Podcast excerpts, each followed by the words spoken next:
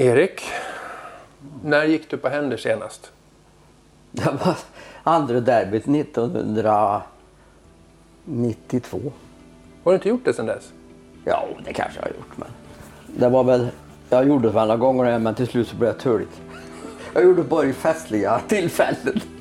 Man måste bara vinna ett derby om man ska ja, gå på händer. Ja, precis. Skulle du våga testa idag? Nej, jag klarar det inte idag.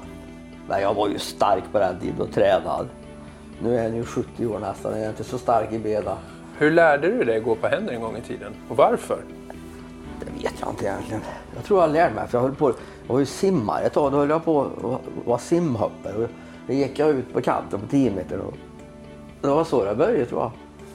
Simhoppare? Ja. Är det något Karlstad-grej? Det är du och Ulrika Knape? Jag var med i Karlstad. Ja, hennes eh, gubbe Mats kände jag ju väl, vet du. Mats eh, Knape heter han nu, men han hette något annat på den tiden. Men det var ju bara när jag var väldigt ung då. Så där lärde jag mig väl tidigt. Jag hade lite lätt för det. Gud, så inte höjdrädd? Nej.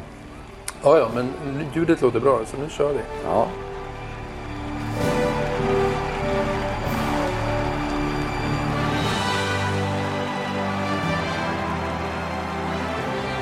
Den glade värmlänningen Erik Berglöf. Ett soligt kapitel i svensk travhistoria som spridit sitt segerleende i vinnarcirklar under snart ett halvt sekel. Karriären började med familjens egna hästar och sommarjobb hos Olle Elvestrand där han började köra amatörlopp. Efter en idrottskarriär satsades fullt ut på travsporten och listan över storloppsvinnare kan göras lång med segrar i Storchampionatet, Kungapokalen, British Crown och såväl svensk som dansk derby. Allra längst lista tillskrivs Copiad med många internationella storsegrar som Oslo Grand Prix, Finlandia Ajo, Olympiatravet och såklart dubbla Elitloppsegrar där duellen mot Pine Ship nittonhundranittiofyra är ett av svensk travsports största triumfögonblick. Sedan tjugotjugo är Erik Berglöf invald i Nordiska travmuseets Hall of Fame. Var ska man börja någonstans? Hall of Fame, hur känns det? Ja, alldeles otroligt glad för att jag har blivit invald där, och jag hade väl nästan hoppats det för några år sedan när det gick som, som bäst, men jag trodde chansen var över, men det är klart jag är väldigt lycklig och glad för att, att folk jag tycker att jag har gjort något vettigt i den här sporten. Så då är det Erik Berglöf finns där med Bröderna Nordin, Stig H och allihop? Ja, han kan ju hundra om man passar in där egentligen. Men på något vis så gör jag kanske. Vad skulle du säga var din största styrka, eller är din största styrka som travtränare? Nej, men jag var ju, när jag började var ju väldigt inriktad på, trots att jag genomgick utbildning och allting inom byggnad och så, att jag hjärtat slog för hästar och jag ville ju bara göra det bra, och jag arbetade hårt i hela mitt liv med detta och har lyckats, och det är jag otroligt stolt över. Ja, om vi går tillbaka från den allra första början. Berätta lite, vad, vad kommer du från, förhåll, för, från förhållanden när du född på en gård? Och när kom hästar in i ditt liv i så fall? Ja, om jag snabbt ska dra hela min familj så var det ju så här att min farfar och farmor kom, farmor kom från Ekshärad där i Värmland. Och på den tiden var det, det var ju början på nittonhundratalet, det var ju fruktansvärt fattigt. Och de tog ju sin chans alltså att emigrera till U S A. Där farfar och farmor landade in i New York och pappa jobbade inom byggnationer där, och de sparade ihop till en T-Ford och den körde de över hela amerikanska kontinenten, över klippiga bergen och landade ner i, i Seattle. Och där jobbade pappa, eller farfar vidare med detta, och där föddes min pappa nittonhundratjugosex. Så han är ju född i U S A då. Mm. Och sen eh, efter några år till där i Seattle så flyttade de till Chicago. Och det, det var en rätt rolig grej, för det bodde de på samma gata som Al Capone. Låter otroligt, men det är sant.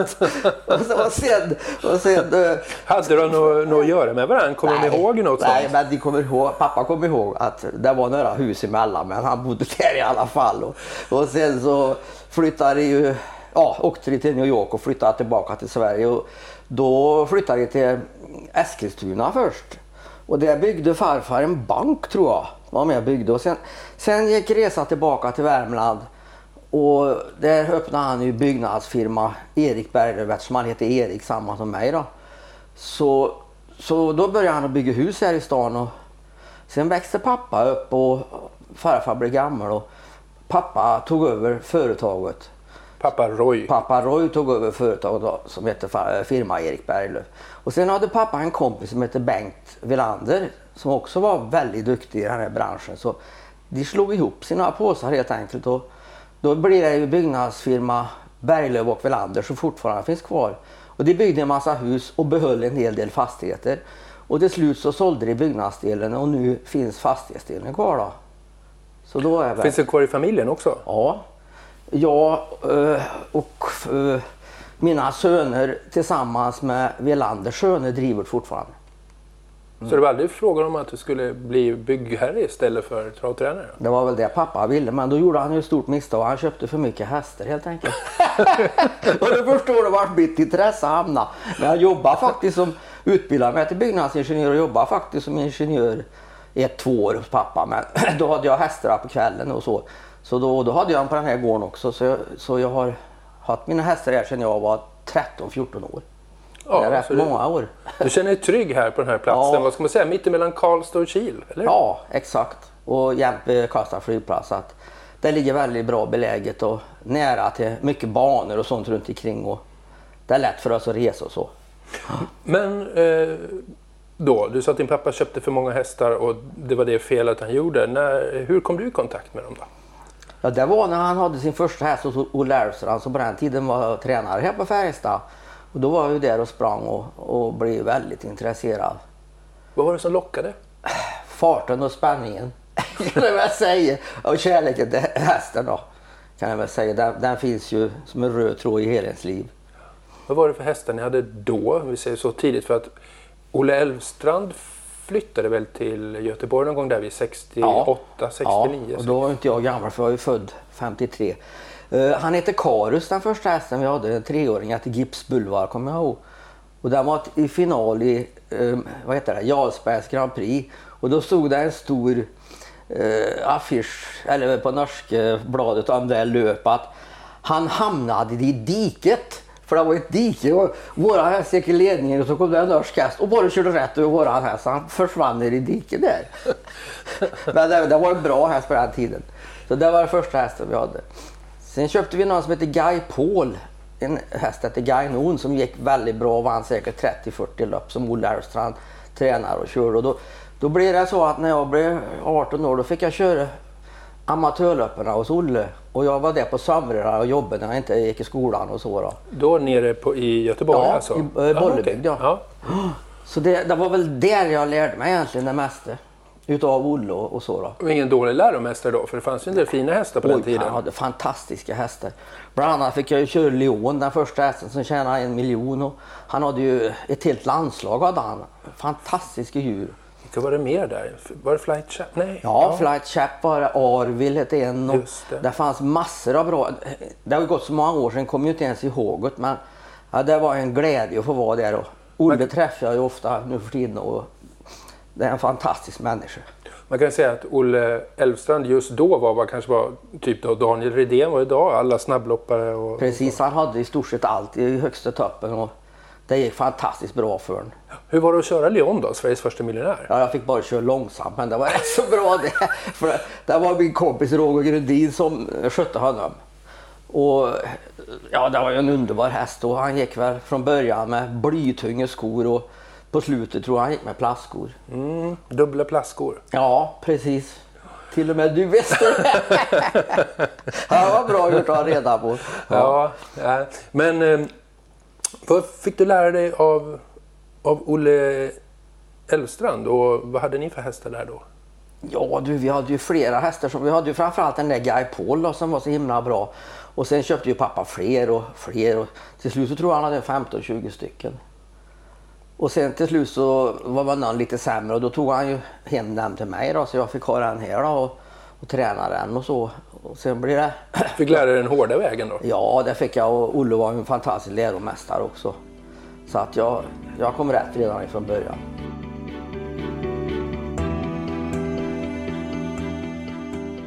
Om vi backar bandet lite så var du då byggnadsingenjör. Mm. Och hur växte beslutet fram då att satsa på travet helt och varför?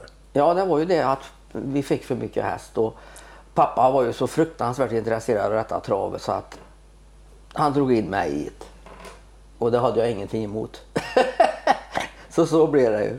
Men blev han glad när du valde det som, som första yrke istället för familjeföretaget? Han var ju en klok person så jag sa, satte mig med honom och sa att nu får du satsa på det här och, för jag vill det. Och då gjorde han det. Är du en tävlingsmänniska? Ja, det är jag definitivt. Bäst när det gäller, då måste jag skryta. Nej, det var väl till att ta i mig. Men eh, jag, jag har ett, det har alltid gått bra när det har varit något större, något som har hjälpt något för mig. Och pappa och jag till exempel spelade V M i curling. Det är inte många som tror. Det gjorde nittonhundrasjuttioett. Då föddes och, jag. Ja, och vet du vem som var eh, förbundskapten för oss då? Det var Britt Eklands pappa. Oj. Sven Eklund hette han, för Britt hade bytt, bytt namn till Ekland. Så han var vår förbundskapten. Var hon med då också? Nej, nej. Vi blev femma tror jag, men det var en upplevelse. Det var ju Merchev nere i franska Alperna. Vad är det för likhet på curling och trav? Ja, du måste ju vara koncentrerad och skärp när det gäller. Liksom. Och det är ju samma om du kör ett stort lopp. Du, du, du får ju liksom inte tappa nerverna när det är miljoner du kör om. Och det är samma i curling. Det är en precisionssport och mycket ligger i det faktiskt. Känsla? Ja, det är det. Och hålla nerverna i styr. Det tror jag har väldigt stor betydelse. För curling, fler sporter? Jag spelar fotboll och ett lag som heter Sommar och jag spelar juniorhockey i Färjestad. Ja, ja, sen har jag ju hållit på med militär femkamp. När jag ryckte in i lumpen så kände jag ju ett högt befäl som heter Fille där. Och då tänkte jag, fan jag kan ju inte hålla på ligga ute i tält här på dagarna när jag hästarna ska tränas. Vart gjorde du lumpen då? Vilken... På I två i Karlstad. Okej, okay, så inte jag... kavalleri då med hästar? Nej, det var idrottspluton jag ville till där då. Mm. Och då gick jag ner till honom och så sa jag till honom så här, fan, jag kan ju inte... Och han var ju så fruktansvärt travintresserad han också. Så, och så jag kände nu långt innan. Och han var ju överslöjtnad så han hade en hög post. Och då sa jag till honom, du får hjälpa mig här. Jag vill inte göra detta, jag vill... Jag vill eh, träna militär femkamp. Men duger du till det då, sa han. Ja, men simme kan jag ju, det vet jag ju. Och löpe kan jag. Och de andra tre grenarna får du lära mig. Och vilka är de andra grenarna då? Ja, det är ju t- terränglöpning, eh, hinderskimning, handgranatskastning, skytte. Jaha, jag nästan tappar bort den femte grejen. Hindersimning? Hindersimning, ja. Vad är hindersimning? Ja, du simmar över och under olika hinder. Ja, det är fem grejer i alla fall. Ja, ja just det. Och då, då råkade jag vinna det och då stod han där när jag kom i morgon och jag var ju helt färdig, fick syrgas då. Att det var den värsta jävla hundraåsar han hade fått in någon gång, sa han. Så, så det, det var ju en rätt rolig grej. Så du blev svensk mästare där? Ja, det blev jag. Jag låg i lumpen då. Finns det, fanns det, du lockades inte av någon internationell karriär där då? Nej, jag ville helst träna häst. Jag gjorde det där för att kunde träna häst. Men det gick ju ganska bra då, så jag får ju vara nöjd med det. När du, jobb, när du, när du var hos uh, Olle Elvestrand, var du lärling då eller hjälpte du bara till i stallet? Nej, jag bara hjälpte till. Jag tyckte jag ville lära mig helt enkelt. Och då fick jag ju göra det där då. Och sen tog du ut amatörlicens då? Ja, det gjorde jag. Så du har aldrig varit lärling någonstans? Nej, officiellt. Aldrig anställd lärling. Jag har inte varit, utan jag har varit amatör och fick då, Olle var ju snäll och jag fick ju börja kö- köra hans hästar i amatörlöppen alltså. Jag åkte som en tätting där fram och tillbaka till Åby och körde amatörlöp och där var så det resa började liksom. Och sen var det ju den otroliga resa vi gjorde till eh, Amerika, familjen. Pappa hade en kusin som bodde på Hawaii vars föräldrar också kom ifrån Nexera och de hade också emigrerat till U S A och hon hade fötts där och flyttat ihop med en amerikan och hamnade i en stad som heter Kailua på Oahu, samma ö som Honolulu fast på andra sidan på den ön då. Så vi var där en månad hos dem och hälsade på dem och de var även här innan dess. Och på hemvägen så var farsan, nej nu flyger vi till Kentucky. Ja, vi flög till Los Angeles första och var där och sen så flög vi upp till Kentucky. För där hade farsan när han var med Olle Elvestrand i V M med Leon träffade en gubbe som hette, ja gubbe, var en kille på den tiden som hette Bill Brown. Och han var chef för Castleton Farm. Och de blev väldigt kompisar, farsan och han. Och då sa farsan, jag kanske kommer förbi någon gång där nere på Castleton och hälsar på det. Och då sa jag, fan vi åker dit och tittar då. Så då åkte vi ju dit. Uh, och kom dit och, och de blev, han blev ju så glad när farsan kom så de höll på. Fan Roger, ska du inte köpa en häst? Jo, det kan jag göra, sa farsan. Har du några då? Sa han. Ja, jag har två här. En heter Net Profit och en heter Speedy Crown. Speedy Crown är lite dyrare. Men han är också lite bättre. Men det blev så att vi köpte den här Profit och det var ingen dålig häst. Han, han gjorde mycket bra lopp. Men jag funderar på hur det hade sett ut om Olle hade fått Speedy Crown. Ja, jäklar du. Ska vi förklara också då för en del som lyssnar kanske att Speedy Crown är en av de bästa avelshingsterna och kanske viktigaste som har funnits hela nittonhundratalet i U S A. Ja. Och, och även en fantastiskt bra tävlingshäst som vann Hamiltonian, som vann V M-loppet bland annat. Uh, ja, den kommer att ha haft Speedy Crown. Har du? Då vet jag inte om världen har sett ut som det har gjort här. Nej då, men, men jag kan ju inte påstå att han... Vad tror du han hade uträttat i Sverige? Det, det, jag vet ju egentligen inte det. Men hans blues, blueslinje var ju fantastisk. Så även om han inte hade presterat så himla bra i tävlingen så har han ju varit en fantastisk avlösning. Det tror jag i alla fall. Mm. Så att du menar att han hade gått lika bra på värmländska King Buntemärra som Stars Pride-märran han ja, fick det, där borta? Precis, det är det jag tror. För det var en sån otroligt exceptionellt fin häst alltså. Ni fick inte provköra då? Det kliade inte fingrarna? Ja, nej, nej, de hade, gick, hade gått i vintervila då, då efter tvåårssäsongen. De hade startat lite grann och så fick ta ett lugnt till tag skulle laddas upp för nästa säsong. Så körning blev det ju inte då. Men eh, det var ju en fantastisk häst och Net Profit också då. Hur skulle du beskriva Net Profit om du, för dagens eh, travpublik? En ruggigt fin travare men en jävligt ilsken häst. Jaha. Han var nästan folkilsken alltså. Du kunde inte ta den, jag hade den själv här på slutet. Du kunde inte ta Grimstad, gå in och ta en bara hur som helst och gå med han inte. Vad var det för stamp han var? Han var ett Dartmouth. Jaha, och mamman det. Hette First Dividend, kommer jag ihåg. Så han var speciell men han lämnade ju bland annat den här fine Brillana som jag var en stor championat med. Och han lämnade fler bra, mycket bra hästar så att... Eh, en liten svart det var va? Ja, det var han. Men han var, fick vara försiktig när han gjorde något med han. Var det första stjärnan ni hade då, familjen? Ja. Eller hade ni haft några andra innan? Nej, det var den första. Det var den absolut första riktiga stjärnan han hade. Men vi kunde ju ha haft någon till. Vi, vi kunde ha haft... Ja, hade ni haft Speedy Crown? Ja, vi kunde ha haft Pamirbrodde. Jaha. För det var också en rolig historia. För vi köpte ja. en häst av Lennart Pettersson Brodda som vi har varit kompis med i många, många år. Som var ett Smoky Windswept och samma mamma som eh, Pamirbrodde. Och då, då köpte vi den och så sa farsan till Lennart, jag tar nästa så kommer nästa år. Och, ja, jag sa Lennart. Och då blev ju Pamirbrodde född och då ringde Lennart, ska du ha några? Nej, sa han. Jag hoppar över den och väntar till nästa. och, det, och det var ingenting. Pamirbrodde var ju inte så tokig heller. Han vann han som vann kriteriet det där han året. Han vann inte V M-löpet då tror jag. Nej, han var två eller tre. Ja, det kan han vara. För, ja, kriteriet vann ja. han. Det var, var mustardåret va? Ja, det kan för... det ha varit. Ja, det var en jäkla bra häst. Sprang väl in med fyra fem miljoner på det. Så han, han har inte bara gjort bra affärer för sig eller hästar. Men han var nog bättre på fastigheter. och byggen. ja, och där var du ingenjören. Det... Men var inte det Sören Nordins smeknamn? Jo, det är han och jag som är enda byggnadsingenjör som jag vet är professionella travtränare, men kanske finns någon annan, det vet jag inte. Men... Han var ju en stor uppfinnare inom, inom travyrket kan man säga. Mm. Har du uppfunnit någonting under din karriär travmässigt? Inte så, jag var mest ägnad mig åt att träna på, eftersom jag är gammal idrottsmänniska. Men jag är ingen teoretiker som Sören var. Och han var ju framförallt en otrolig balanskonstnär. Ja, hur han gjorde om den här mustarden var ju ett mysterium egentligen som hade varit hos Stig och inte gick någonting och han lyckades få den att funka som han har gjort. Det är ju ett bevis för hans yrkeskunskap. Det, den kunskapen hade jag inte men jag hade ju en jävla vilja i alla fall och, och idrottsmässigt visste jag ju ungefär hur en kropp fungerar så att det var så jag tog mig fram.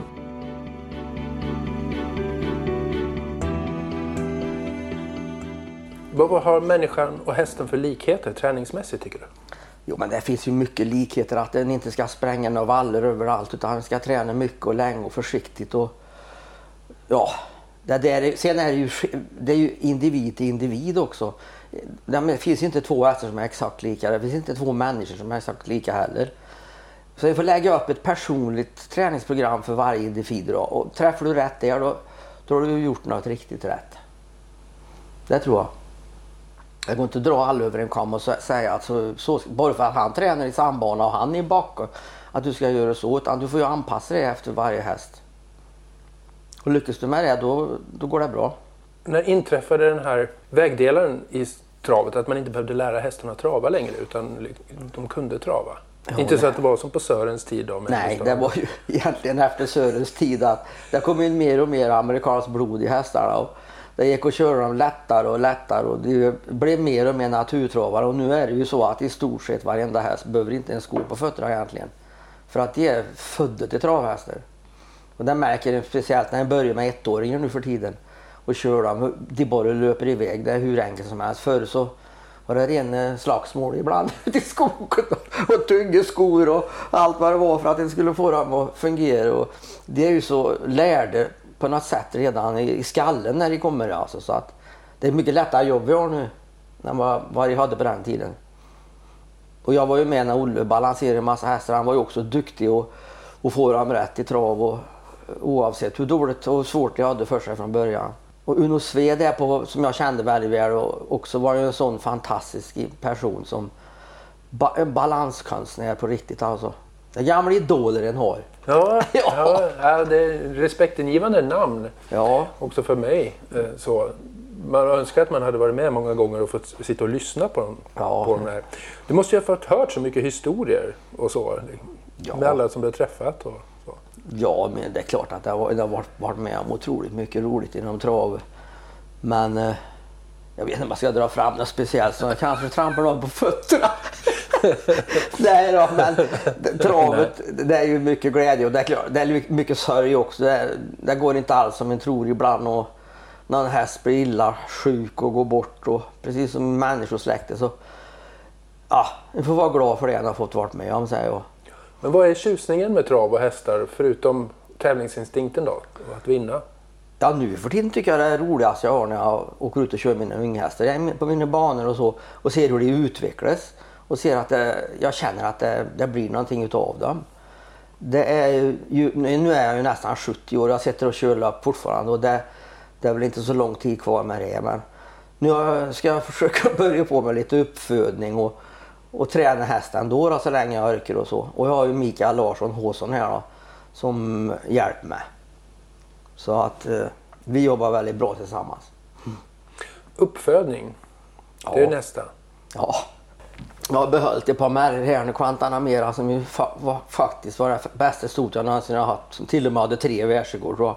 Ja. Så hon, ja, hon går här på baksidan, hon går här och är direkt i med Maharadja. Jag tänkte att jag skulle få en ny Hoso, för då är jag ju efter Maharadja från Bamber. Så drömmen finns ju, så har jag en gammal märk kvar som sprang in fyrahundratusen efter, som jag fött upp själv. Och så har jag några fina tävlingsstor nu och unghästar som jag kanske kommer att behöva, ja behålla över då. Sysselsätter mig lite med det. Jag kan sitta vid poolen här och ta mig ett glas vin och njuta av dem här där ute. Det kan ju bli min, slutet av mitt liv. Så det, när man har vunnit allting, är det det man fortsätter drömma om då? Jag har ju fått vara med om så mycket. En sak har fått mig att sträva. Jag skulle vilja vinna ett norskt storlopp. Det sista jag gör, och därför har jag köpt lite norska hästar. Och nu hade jag otur i år för att jag råkade på att få ett dåligt parti hö. För mina treåringar, så det gick ner sig när kvalet kriterierna var och så. Men eh, jag har två riktigt bra treåringar så kanske kan duga i derbyt eller hoppederbyt i Norge nästa år. Och det, det, är liksom, det är en morot jag har. För du har vunnit det svenska två gånger ja. Och det danska. Ja. Inte finns? Nej. Nej, nej. nej där har jag bara vunnit ett eh, Breeders Crown-final med en häst som heter Lizzie Camp. Uh, sen så har vi vunnit dansk, ja, det Jag har inte vunnit några klassiskt löp i Norge, även om jag har vunnit Oslo Grand Prix och jag har vunnit Momarks Grand Prix, jag har vunnit Forus Open. Men inget utav de klassiska löpningarna. Just det får mig att, att stånka vidare egentligen. Ja, för stånka på. Om man har ett mål så är ju det bra, för då kommer du göra på morgonen i alla fall. Och när du når det, då kommer du ha ett nytt mål. Ja, det är det ni inte vet. Jag, jag känner mig fortfarande frisk och jag var till och med hos läkaren för några veckor sedan och han sa att jag var rätt frisk. Men du, du borde röra på dig lite mer, så ja, det har han ju rätt. Jag är lite lat av mig, men, men jag har ju inte... Jag väger lika mycket, sa jag till nu, som jag blev svensk mästare i militär femkamp. Ja, men det mesta jag hamnar på magen och i musklerna så.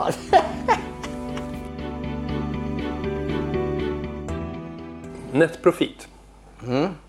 Vad skulle du säga om honom? Ja, han var en komplett tävlingshäst redan när han kom och gjorde allt rätt i stort sett. Hade hög segerprocent och var ja, en väldigt bra häst, men det var också, som jag säger, en ganska vass och ilsken häst som jag var lite försiktig med, men det var ju en jättebra häst. Jörgen Dahlia? En fantastiskt tapper häst. Och det var egentligen han som gjorde att jag fick det där riktiga intresse. Jag fick honom i träning för att han hade ja, en som de trodde var en helt obotlig senskada. Så jag satte den i en tryckvagn här. Och bara, han fick bara gå här och, och så behandlade vi den där senskadan. Och så startade han och sen gick han i tryckvagnen. Och han var alltså utdömd när jag fick en som fyra- eller femåring. Han gjorde över tvåhundra starter. Jag tror han var närmare fyrtio löp. Och en sån genomärlig häst. Vad lärde han dig? Ja, att han kan vinna allt om han kämpar. Pamirbrodde? Också en eh, härlig individ, en riktig kämpe som hade dåliga hover tyvärr, så att vi, det var väl det som förstörde det mest av. Men han vann ju kriteriekvalet och var väl faktiskt favoriten för kriteriet, där han tyvärr blev överkörd. Så det var ju lite sörligt, för han fick aldrig visa vilken bra häst han var. Men han var ju också ett Net Profit. Och en riktig kämpe. Han har bra fötter där, så han har gått mycket, mycket längre. Du märks att du har starka känslor för ja, de här hästarna. Ja. Tyvärr har jag väl. Nej. Men vad är det som gör att man känner så mycket för hästarna? Ja, det är ju enkelt så att jag tycker så mycket om dem. Och nu när du börjar berätta om dem så då får jag en nära till gråten. Men ja, så är det. Vi kämpar vidare. Ja, då Brillana. Ja, hon är en fantastiskt fin typ av häst. En vacker svart märr med långt steg och ett härligt psyko. Ja, det var ju hon som vann min första storseger, så att eh, det var storchampionatet. Ja. Vad är vi på för år då? nitton, var det åttiotvå eller var det? Ja, det var nog då. Mm. Och det var ju jävla historia bakom det, och för att då hade vi ju köpt gården här pappa åt mig. Och eh, då skulle vi satsa på det här. Och så åkte vi till Örebro en kväll. Men jag stod väl en och trettio när jag gjorde, så var storfavorit. Då vann ju. Och sen plötsligt någon dag, några veckor efter, så står det en ja, dopingpolis här och säger att jag är dopad. Så jag var så jävla dum i huvudet. Så jag satsade allt på det här travet. Åker till Örebro för fem tusen och dopar hästen. Alltså då, efter loppet då hade de tagit ett dopingprov? Ja, precis. Och då visade det sig positivt. Och då kom det hit och satte ner mig, och jag var så och så från någon dopingpolis som var här. Hur gick det till då då? Alltså kom de... De kom hit och bara satt mig ner i mitt kontor och berättade detta. Och, och jag var ju fullständigt chockad. Jag, vad fan är det här? Jag, jag är ju inte så dum så jag gör det. Jag har ju ändå utbildning, så dum kan jag inte vara. Och då, då sa jag till farsan, vad gör vi nu, sa jag. Antingen slutar vi med travet, eller också tar du och fixar en jävligt bra advokat. För, för jag är oskyldig. Då ringer jag till Henning Sjösten och farsan. Och det var ju inte fel advokat i alla fall. Nej, men kände ni honom då? Eller nej, var, var nej. Det bara så här farsan out of the blue? Ha, han skulle ha den bästa som var i Sverige, och det var Henning. Så han ringde Henning och Henning kom hit. Och vi var ute åt middag och han fick lära känna oss lite grann. Och liksom för att veta om han ville ta mål överhuvudtaget. Och det gjorde han ju direkt, tog mål. Så tog det bara några veckor. Men han ringde till mig och sa, han, det är klart det här, sa han Erik. Vadå klart, sa jag. Ja, du kommer att bli frikänd. Ja, jag säger inget mer så, men vi ska öppna ett möte på med M S T C här nu. Och då ska jag bara tala om för hur det ligger till det här. Och då hade han tagit, men, tagit fram uppgifter om alla dopingprov och allt som har tagit och all dokumentering och allting om detta. Och då står det alltså längst ner till höger på det dopingprovspapper från Newmarket i England. Too dirty to examine. Och jag trodde ju att de kunde läsa engelska på S T C. Men det kunde de tydligen inte. För på det skulle de fälla mig. Och då fick de en riktig blåsning av Henning Sjösten i alla fall. Han släppte monokeln och gav dem en bredsida så jag duken. Och så sa han till mig så här. Du, sa han, hur mycket ska vi stämma dem på? Inte ett jävla öre, sa jag. För jag ska visa dem på banan vad fel de har. Och sen kommer storchampionat och vinner det. Hur kändes det då? Ja, oh. oh. Då grät jag länge. Men att du var ju ganska ung då när det här hände. Hur gammal var du? Var du tjugofem? Uh, nej, jag var nog tjugoåtta tror jag. Sånt där. Uh, uh. Så jag var inte så ung i och med att jag hade gått skolor och, och höll på med ja, lumpen och allting annat. Så, så kom jag igång ganska sent. Men jag hade ju jäm, nyligen fått min A-licens när detta hände. Hur kändes det då att få den här stämpeln? Ja, jag fick fem års avstängning och bra med licensen. Det är inte konstigt att jag har sympati för Daniel Redén i den här stunden, han säger. För jag vet hur han känner. Så det, det var en fruktansvärd tid. Men vi löste ju det då. Sen har det ju gått rätt så bra då. Jag kan förstå känslan då att få vinna storkampionatet och visa alla. Men kände du att du lärde dig någonting från, från den här tuffa tiden? Ja, det, gör en, det är ju som att gå igenom skärselden egentligen och, och klara sig ur det på ett vettigt sätt och ett ärligt sätt framförallt och sen gå vidare. Så en, en blir ju stärkt av en sån sak, helt klart. En blir inte rädd för speciellt mycket i alla fall. Inte rädd, mer än rädd för att dopingproven ska bli kontaminerade eller någonting sånt. Ja, det är ju med. Men det jagade väl henne länge efter. Jag tog prov varenda gång. Och det fanns ju inget. Så det var ju... Men det var några huvuden som fick rulla den gången. Ja, det är tufft. tufft ja, tufft, det är tufft det. Men det var en, ändå en start som gjorde att en knöt nävra och ville visa vad en dög till, om man säger så då. Och tio år senare vinner du derby två år i rad. Ja, det var ju också rätt otroligt. Och det var ju då jag sa till Lars Tvåan Nilsson här, för han, han sa, vad tror du, kan du vinna det här nu då? Du? Han skrev ju för Värmlands Folkblad. Nej, men det förstår du att jag inte kan. Så, och, men skulle jag göra det så ska jag hålla överens. Vilken då, av hästarna pratar vi om då? Det var hans rival. Det var han första året. Då, då ska jag gå på händer. Och så vann jag ju det där loppet. Så då, då fick jag ju göra det. Och, och sen kom ju nästa år. Då, han gav väl en tjugofem trettio gånger. Och så kom ju nästa år. Nu hade Utini. Och då vinner jag med den nog. Då blev jag skitsur. Alltså, hade du spelat emot? Nej, men jag hade Tresolidell i samma lopp. Ja, ja, ja. Det var ju härligt. Den hörde väl till favoriter. Men han fick väl ett ganska tufft lopp. Ja, han var inte frisk. Nej, nej. Ja, men i alla fall. Ja. Fick jag det sagt. Ja, precis. Nej, men grattis i efterhand. Ja, ja. Jag är rätt stolt över det. Och det var en rolig historia. Den här Utini faktiskt har berättat för det. Jag hade en, en, en gammal arbetare som har varit hos pappa, bygg, byggena hos pappa, och varit betongarbetare. Och en dag så var jag ute med en kompis och åt en middag här på Stekhus i Karlstad. Och då satt han, heter Björn Holmberg, satt han där på en stol. Men hej Björn, är du här? Åh fy fan, så. Kom hit så får du en ur, sa jag till en. Och vi satt och vad gör du för tiden? Jag pensionerar så jävla tur, sa han. Men du, dra på dig fristadskostymen och kom ut till mig imorgon du. Så får du vara hos mig. Ja, så kom han ner och så sa jag, nu får du välja om du vill ha betalt eller också får du en fjärdedel av en häst som heter Utini. Och så visade han hästen. Jag tar hästen, jag sa han. Så han fick en fjärdedel i hästen. Och sen drog det ihop sig och hästen började starta och gick bra och lyckan var överlycklig. Och så kvalade vi in till derbyt. Och då sa han till Björn, ja nu åker vi på derbyt om en vecka. Så du vet det. Du, sa han, jag vet inte om jag kan åka med. Ja. Men du säger, jo vet du vad som händer samma dag, sa han. Min son gifter sig. Jaha, men då får du fundera på detta i ett par dagar, sa jag. Sen kommer du ge mig ett beslut. Och så kom Björn dagen innan vi åker och sa: vad gör du nu då, Björn? Jag åker med dig, ja. Varför gör du det då, sa jag. Ja, en sak vet jag, i hela mitt liv kommer jag aldrig någonsin ha en häst som startar i derbyt. Men sön min, han kan nog fan gifta om sig, alltså. Och det hände också, jag har varit gift tre gånger nu. Jäkla tur att han åkte med då. Ja, det var det. Och där stod han med kavajen. Du ser den där till vänster på där, bilden oh, där. Ja, just det. Där. Han, en tavla där. Han har en ja. Caps på sig där. Jag var en underbar människa. Mm. Ja, roligt det här. Och det var Utini och San Rival, men du hade ja. En till där i ja. Den årgången. Men Guy Scoop var väl... Ja, det var samma årgång som Utini. Ja.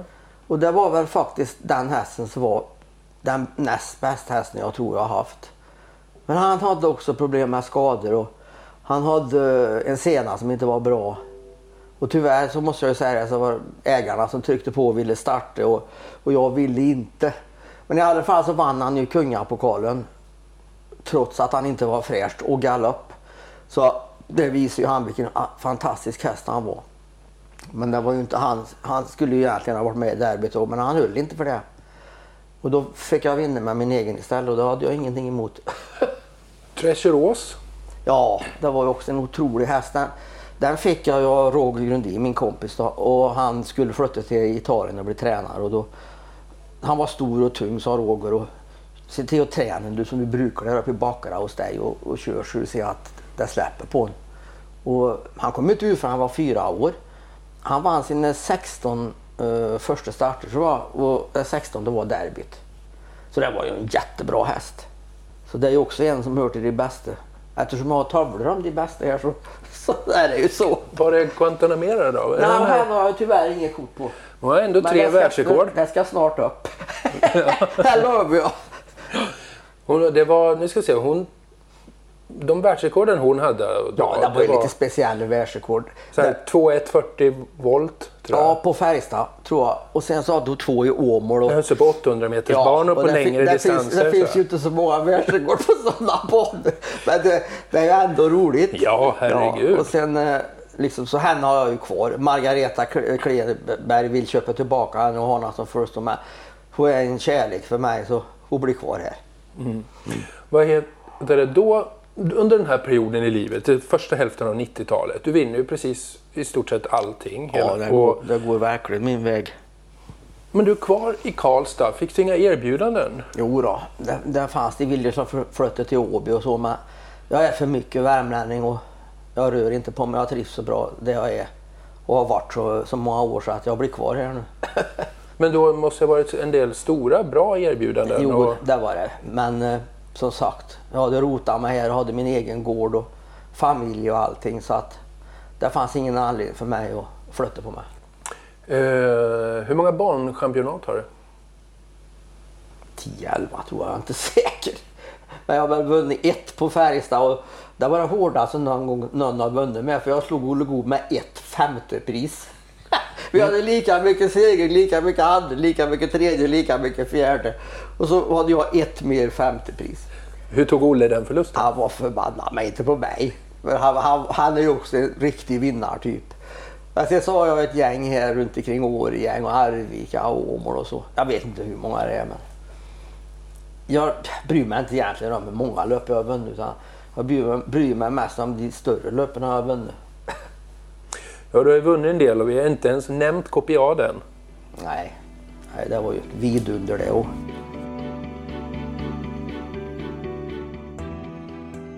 Copiad, var ska vi börja? Ja, när han var ett år, då kom eh, Trygg och Kraft in till mig. Och så, när jag stod i stallen nere för Trygg och jag var gamla kompisar. Och då sa han, du, jag har en häst jag vill sälja här. Han heter Copiad. Ja, sa jag. Vad är han efter? Texas, sa han. Och så, uh, vad heter mamman nu då? Var big, efter Big Love? Ja, precis. Ja, till och med glömt bort. Det var tjugotre rekord, ja. Men det var inte större stjärna. Ja, alltså, vad ska du ha för det där då? tjugo tusen, sa han. Nej, men vad fan, sa jag. Det, det får du ju aldrig för den. Nej, jag tackar nej, men hästen är fin, så du får gärna lämna in den. Åh, jag ska fixa det, sa han. Och, och då fick han ju med Conny Emerson och ett gäng pojkar i Färjestad B K här in i hästen. Uh, Glennert och ja, de här som har, ja, som har med då. Så det blev ju ett väldigt bra gäng och ja, det var ju en saga egentligen alltihop. När visste du att det var en stjärna? Ja, det tog lång tid innan han fattade det. Vet du, för att han kom inte ut förrän det var augusti, september som treåring. Och han var väldigt besvärlig innan. Han var snäll och hanterade allting, men när jag kom till banan med att det var bara galopp jämt då. Jag körde provlöp, jag tror han hoppade tio provlöp. Jag trodde jag skulle bli galen. Slet mitt hår i förtvivlan. Hur nära var det att han blev vallack? Ett kvalöp, eller ett provlöp ifrån. Jag sa det, gå, sköter han sig inte idag, då ska vi kastrera den imorgon. Då gick han. Så det var bra där kan jag säga. Men han hade nog varit väldigt bra som vallack också. Det har nog gått bra det också. Men just det, när visste du då att... När Nej, kan jag säga, när han kom ut eh, som fyraåring där då, så åkte vi till, det var Romme, det, det som kallas V sjuttiofem, nu kallas V sextiofem eller V sextiofyra. Just det, jag, jag tror jag kommer ihåg. Han ja, hoppa. Precis. Han hade spår fem. Uh, han var stor favorit. Och jag hade pratat med Conny innan och så jag har lovat Conny Emerson, han sa att jag, jag ringer efter löpet. Så, för han var ju i Kloten och var trä, hockeytränaren i Schweiz då. Uh, han hade spår fem. Och han, han hoppade ju fullständigt bort, han var väl hundra meter efter, så jag tänkte, ska jag åka hem eller ska jag ge henne ett jobb? Ja, så jag körde i alla fall i kappfältet. Fan, tänkte jag. Jag var femhundra meter kvar, han var hur pigg som helst. Så då hade de börjat driva för fullt på sina hästar där framme. Så jag vred ut den i kurvkiosken där och, och runda hela fältet och han vann ändå. Så då förstod jag att det här är ju något långt, långt utöver det vanliga. Och då ringde jag till Conny och sa så här. Ja du Conny, han hoppade. Åh fan, ja det var ju synd, sa han. Men jag körde ikapp dem, så du sa. Och vet du vad jag gjorde sen? Jag körde förbi dem. Va? Jag blev stillurd. Jag tror inte Conny fattade det. I alla fall så, så var det. Och det var rätt roligt, det var också ett minne då. Och hur, hur gick sagan igång sen då? För att det blev ju inte Elitloppet direkt. Utan det var Nej, han var ju fyra år då. Så att eh, han tävlade ju på i normala vanliga lopp. Men på slutet där av fyraårssäsongen så gick han ut i British Crown-finalen i Kalmar. Och då la han också bort en femtio meter i galopp tror jag från start. Och runda hela skiten och blåste av dem. Det var Gå Hemring tror jag, eller Bole Sigurd som var tvåa, trea. De slog han med femtio meters galopp. Så då förstod jag att det här, det här är ju en världshäst alltså, som ingenting händer av. Det förstod jag. Jag sa det till Conny, det är en av världens bästa hästar. Men jag säger jag bara till dig och Tryggve. Så ingen annan får veta vad jag har sagt detta. Vem vann storfinalen då? För? Ja, det kommer jag inte ihåg. Ina Skott? Ja, det kanske det var. Ja, Kjellpi och jag var ju kompisar i all tid. Han höll på och kämpade där och en härlig person där och... Bra duo som vann där då, en bra årgång det ja, där. Ja, det kan jag lugnt säga. Det var ju två år i värsta hästar genom tiderna egentligen. Vad skulle du säga ifrån den här Copiad-tiden om vi inte tar Elitloppen? Vad tar du med dig bäst ifrån från den här hästen? Ja, det var ju så många bra lopp. Han, han vann ju Oslo Grand Prix till exempel två år i rad. Hette tolv och sju i snöstorm tror jag, full väg på den tiden. Banorna var inte så nu och det var svinkallt och snöa. Det var ju en fantastisk prestation och han vann ju som sagt var i två löppen också efter varandra. Sen var vi i Finland och vann Finlandia Ajo och sen var vi i Italien och vann ett, ett par av de större löpen. Alltså det var ju egentligen bara glädje, men han vann ju, ska vi se, han vann väl femtio av sjuttiofem eller sånt där segrar. Så att, och de andra, de han vann hoppade ju. Han hade väl någon dålig dag när han var, inte var frisk då, men felfri vid sund, sunda väskor så förlorar han inte ett lopp, säger jag. Vad var det som gjorde honom så bra? Hans otroliga fysik alltså, och hans fina ja, trav. Han, han hade ju riktigt steglar. Han var lång i kroppen. Han, hade, han flöt fram nästan. Han svänger, spelar ingen roll vilka kurvor det var. Han tog dem utan stänger, ingenting. Och, så han var ju en naturbarn helt enkelt. Hur tränar du honom? Ja, ganska normal träning. Han gick, Annette som skötte var ju väldigt duktig med och, och gjorde ju som jag sa och tränade hästen ganska normalt, men jag körde väl lite tuffare än de andra för att jag visste ju att han han hade ju inte så hög puls som de andra hästarna hade. Han låg ju tjugo slagen under dem jämt hur han körde. Så han hade lungor alltså som var långt utöver det vanliga också. Plus en skalle på det också då. Och hårdben också. Så han hade ju egentligen allting hästen. Det föds inte många sådana kan jag säga. Och sen tur att jag fick en då. Får jag flik in då. Vad kommer du ihåg ifrån hans äventyr ute på kontinenten? Han var väl i Tyskland och Holland? Ja, vi var i Tyskland. Och... Ja, var i Holland? Nej, det undrar jag. Men Tyskland var han ju. Och Italien var vi flera gånger. Och det var ju fantastiska resor. Så det är klart att det glömmer jag ju aldrig. Hur firar man efter ja. en storseger på storseger på storseger? Ja, det blir rätt mycket firande, men det gick rätt bra det. Jag tyckte det var riktigt trevligt. Ja. Det är väl så vi ska göra, för att ha lycka. Ägargänget var aldrig intresserade av att sälja. Det måste ha kommit anbud på den här hästen från ja, både nej. nära och fjärran. Nej, han var aldrig till salu. Det var ett väldigt bra gäng och vi höll samkämt. Även, det var ju motgång för oss ibland också, men det var aldrig något bråk, aldrig något krångel, ingenting. Utan jag fick styr och ställa som jag ville. Jag hade liksom fria händer. Och det gjorde ju också att hästen utvecklades väldigt bra på det viset. Vad lärde du dig av Copiad? Jag lärde mig en sak i alla fall, att en sån häst får du aldrig mer, Erik. Det lärde jag mig. Men, hur, hur sätter man nya mål då efter Copiad? Ja, men en gör det ändå, för en, en vill ju mycket och så. Jag brukar säga så att efter, jag vill, vill jag få en häst till så ska han vara hälften så bra som Copiad. Då vet jag att jag får en stjärna.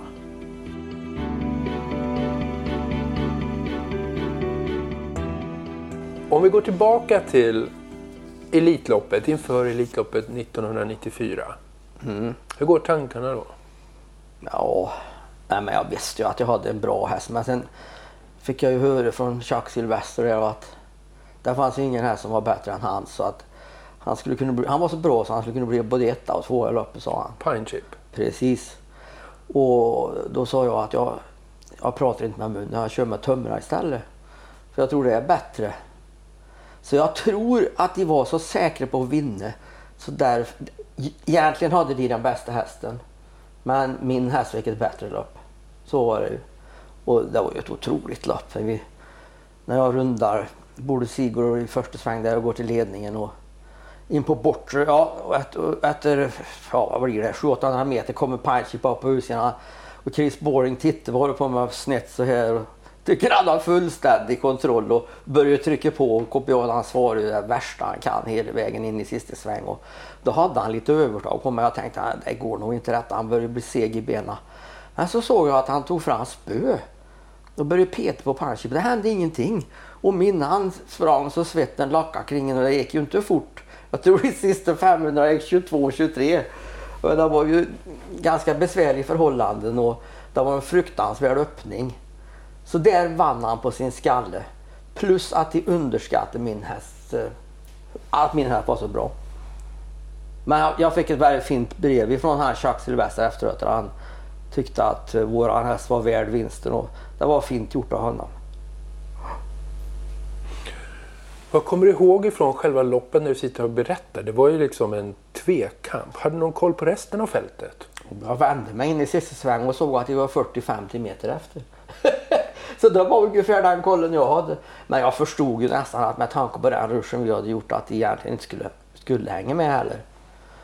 Så det, det stod ju med löst. Det förstod jag ju redan när det var sex hundra meter kvar. Ja, det var ett jävla minne, det kan jag lugnt säga. Det blir svårt att glömma. vad, vad hinner du fara genom huvudet när... Ja, du hörde ju aldrig de, de bevingade orden när Hanske räffade in det. Och segern till Värmland, ja. Copiad, Erik Berglöf, Värmland, Sverige. Jo, det har jag ju sett efteråt och så då. Så att, eh, hur kändes det för dig då? Det, här, ja, det var ju en otrolig då. Glädje. Jag visste inte vad jag skulle säga när Lasse Granqvist kom springande ut på banan bakom mig. Som jag också känner väldigt väl sen, sen han var mycket i Kil och sen kompis jag hade där. Eh, och gjorde intervjun med mig. Det var, ja, fasen, jag var i en annan värld. Men då blev det också en riktig fest när vi kom hem. Vad hände då? Ja, vi åkte ner till en båt som nu har sjunkit här nere i älvan som heter Proben. Den sjönk för ett år sedan. Och det var ju en fin restaurang. Fortfarande sviterna efter? Ja, kanske är sviterna att det gick hörde i botten när vi var där två år i rad. Så det var, det var fest hela natten. Så det var ju faktiskt jävligt roligt. Men om vi går tillbaka till den här dagen då. Eh, har du några andra minnen från? Berätta lite för oss som aldrig har vunnit Elitloppet. hur, hur det känns. Ja, det är ju det som är så svårt att förklara. För att en f- fattar det inte egentligen för den är över mål och tänker, vad fan, jag, jag vann ju faktiskt. Så att det, jag kan inte förklara det. Utan det är bara en salig lyckokänsla. Och all, jag hoppas att alla som har på med detta får vara med om det någon gång. Så är det ju.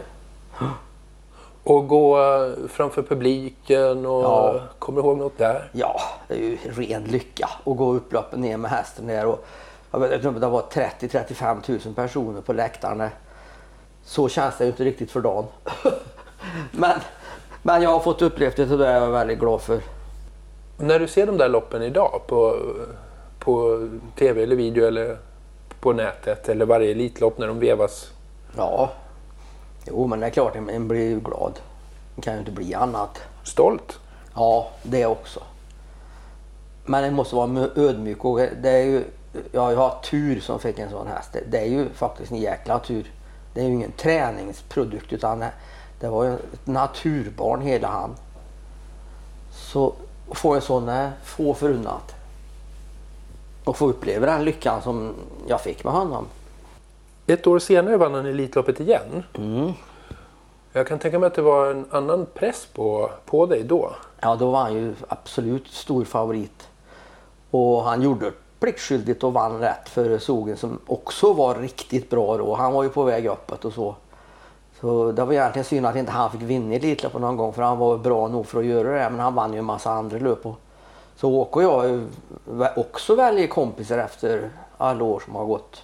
Ja, ja, det var en fenomenal häst det och han slog mig i Östersund där, var, där vi var stora favoriter och där, det var också en sån där dag där det var otroligt med folk och Copiad var ju spelad i en och tjugo tror jag och då slog åka av mig med Sogen. Var det då det vände? Eller... Ja, lite grann kanske. Han var väl lite på väg ner Copiad då. Han hade gjort så otroligt mycket. Och sen fick han ju, gjorde han några löp på slutet där och då var han inte bra i något löp och då visade det sig att han led ju lite av, ja, för mycket röd blodkroppar, överträning kan jag säga. Då. Han hade ju gått så hårda löp så att det var nog inte att han var tränad till att få ut utan det var att han hade, han stred så in i, han var ju en sån kämpe så att det tar på kroppen till slut och då Då slutade vi ju direkt och skickade ner av då. Och det var, det var rätt att göra det. Sen var han väl inte den eh, avelsingsten jag trodde han skulle bli med den exteriören och så. Och de prestationerna. Men där tror jag stammen satte stopp för på modersidan helt enkelt. Han, han var ju avelsingst i Sverige först i många år. Sen var han ju i Ungern. Och han var i Tyskland. Så han var ju på många ställen. Mm. Men han, på slutet var han ju kvar där han var född och så då. Har en häst hur många maxprestationer i sig som helst?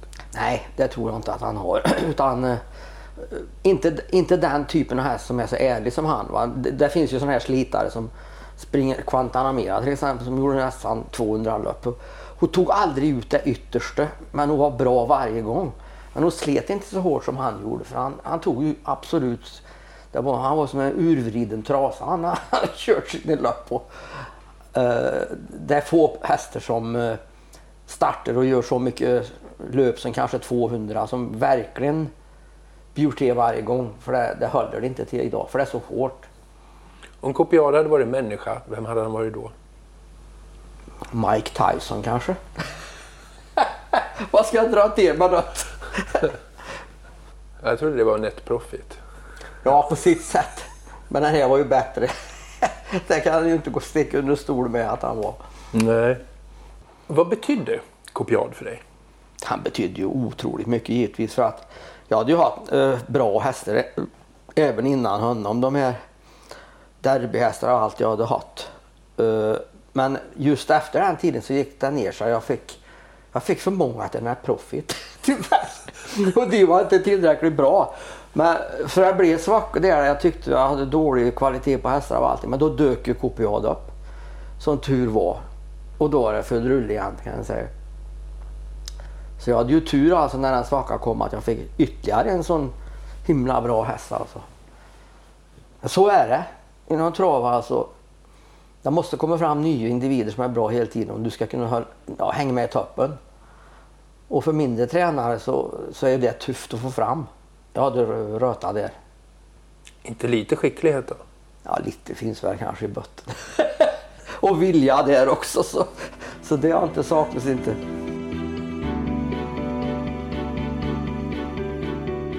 Är du alltid lika glad? Jag försöker att vara det för att positiv inställning gör livet mycket enklare. Jag tror det är så. Vad gör Erik Berglöf arg? Om någon behandlar mig falskt till exempel. Om någon försöker lura mig, då kan jag bli riktigt förbannad och då, då släpper jag aldrig det. Har det hänt någon gång under den här ja, långa karriären? Ja, det har hänt någon gång. Jag vet inte om någon jag inte är överens med. Men det är inte många. Hur, hur märker de det?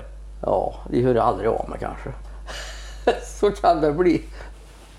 Den här livsinställningen, varför, vad tror du det kommer ifrån? Min far.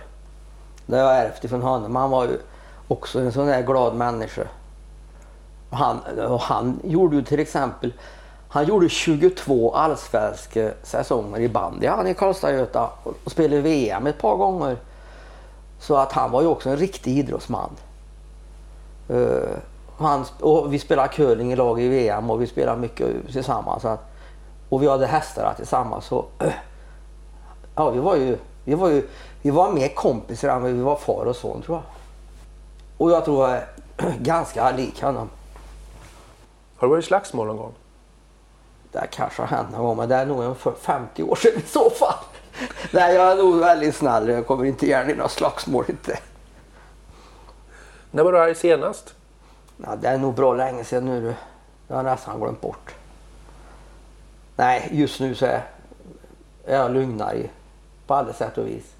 Och jag har hart i ett lugnt ställe här och har det bra här.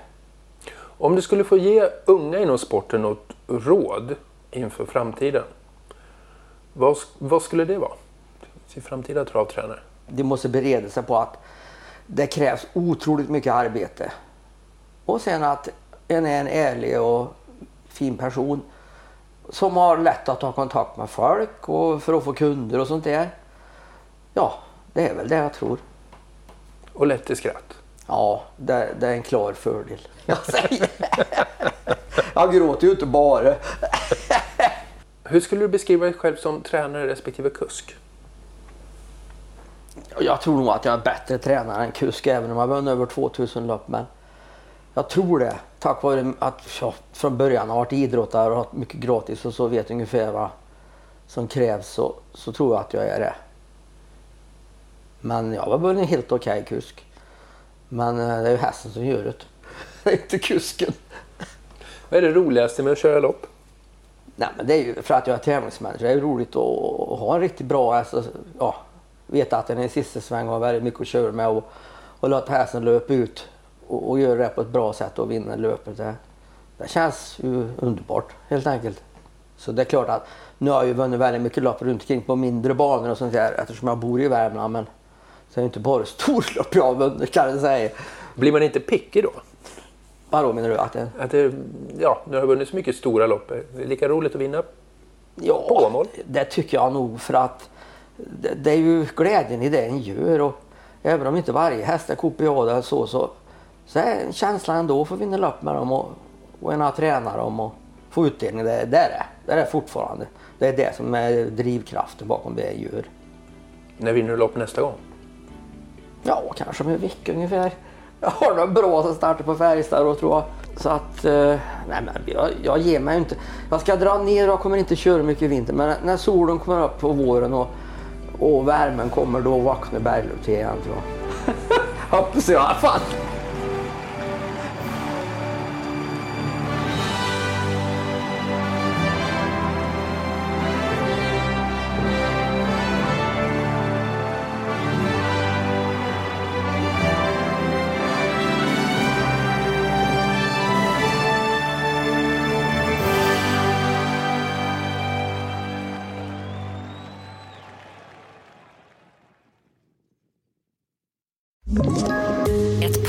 Från Podplay.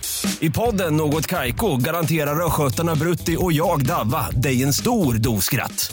Där följer jag pladask för köttätandet igen. Man är lite som en jävla vampyr. Man har fått lite blodsmak och då måste man ha mer. Udda spaningar, fängslande anekdoter och en och annan arg rant. Jag måste ha mitt kaffe på morgonen för annars är jag ingen trevlig människa. Då är du ingen trevlig människa, punkt. Något Kaiko, hör du på Podplay. Därför är gardinerna.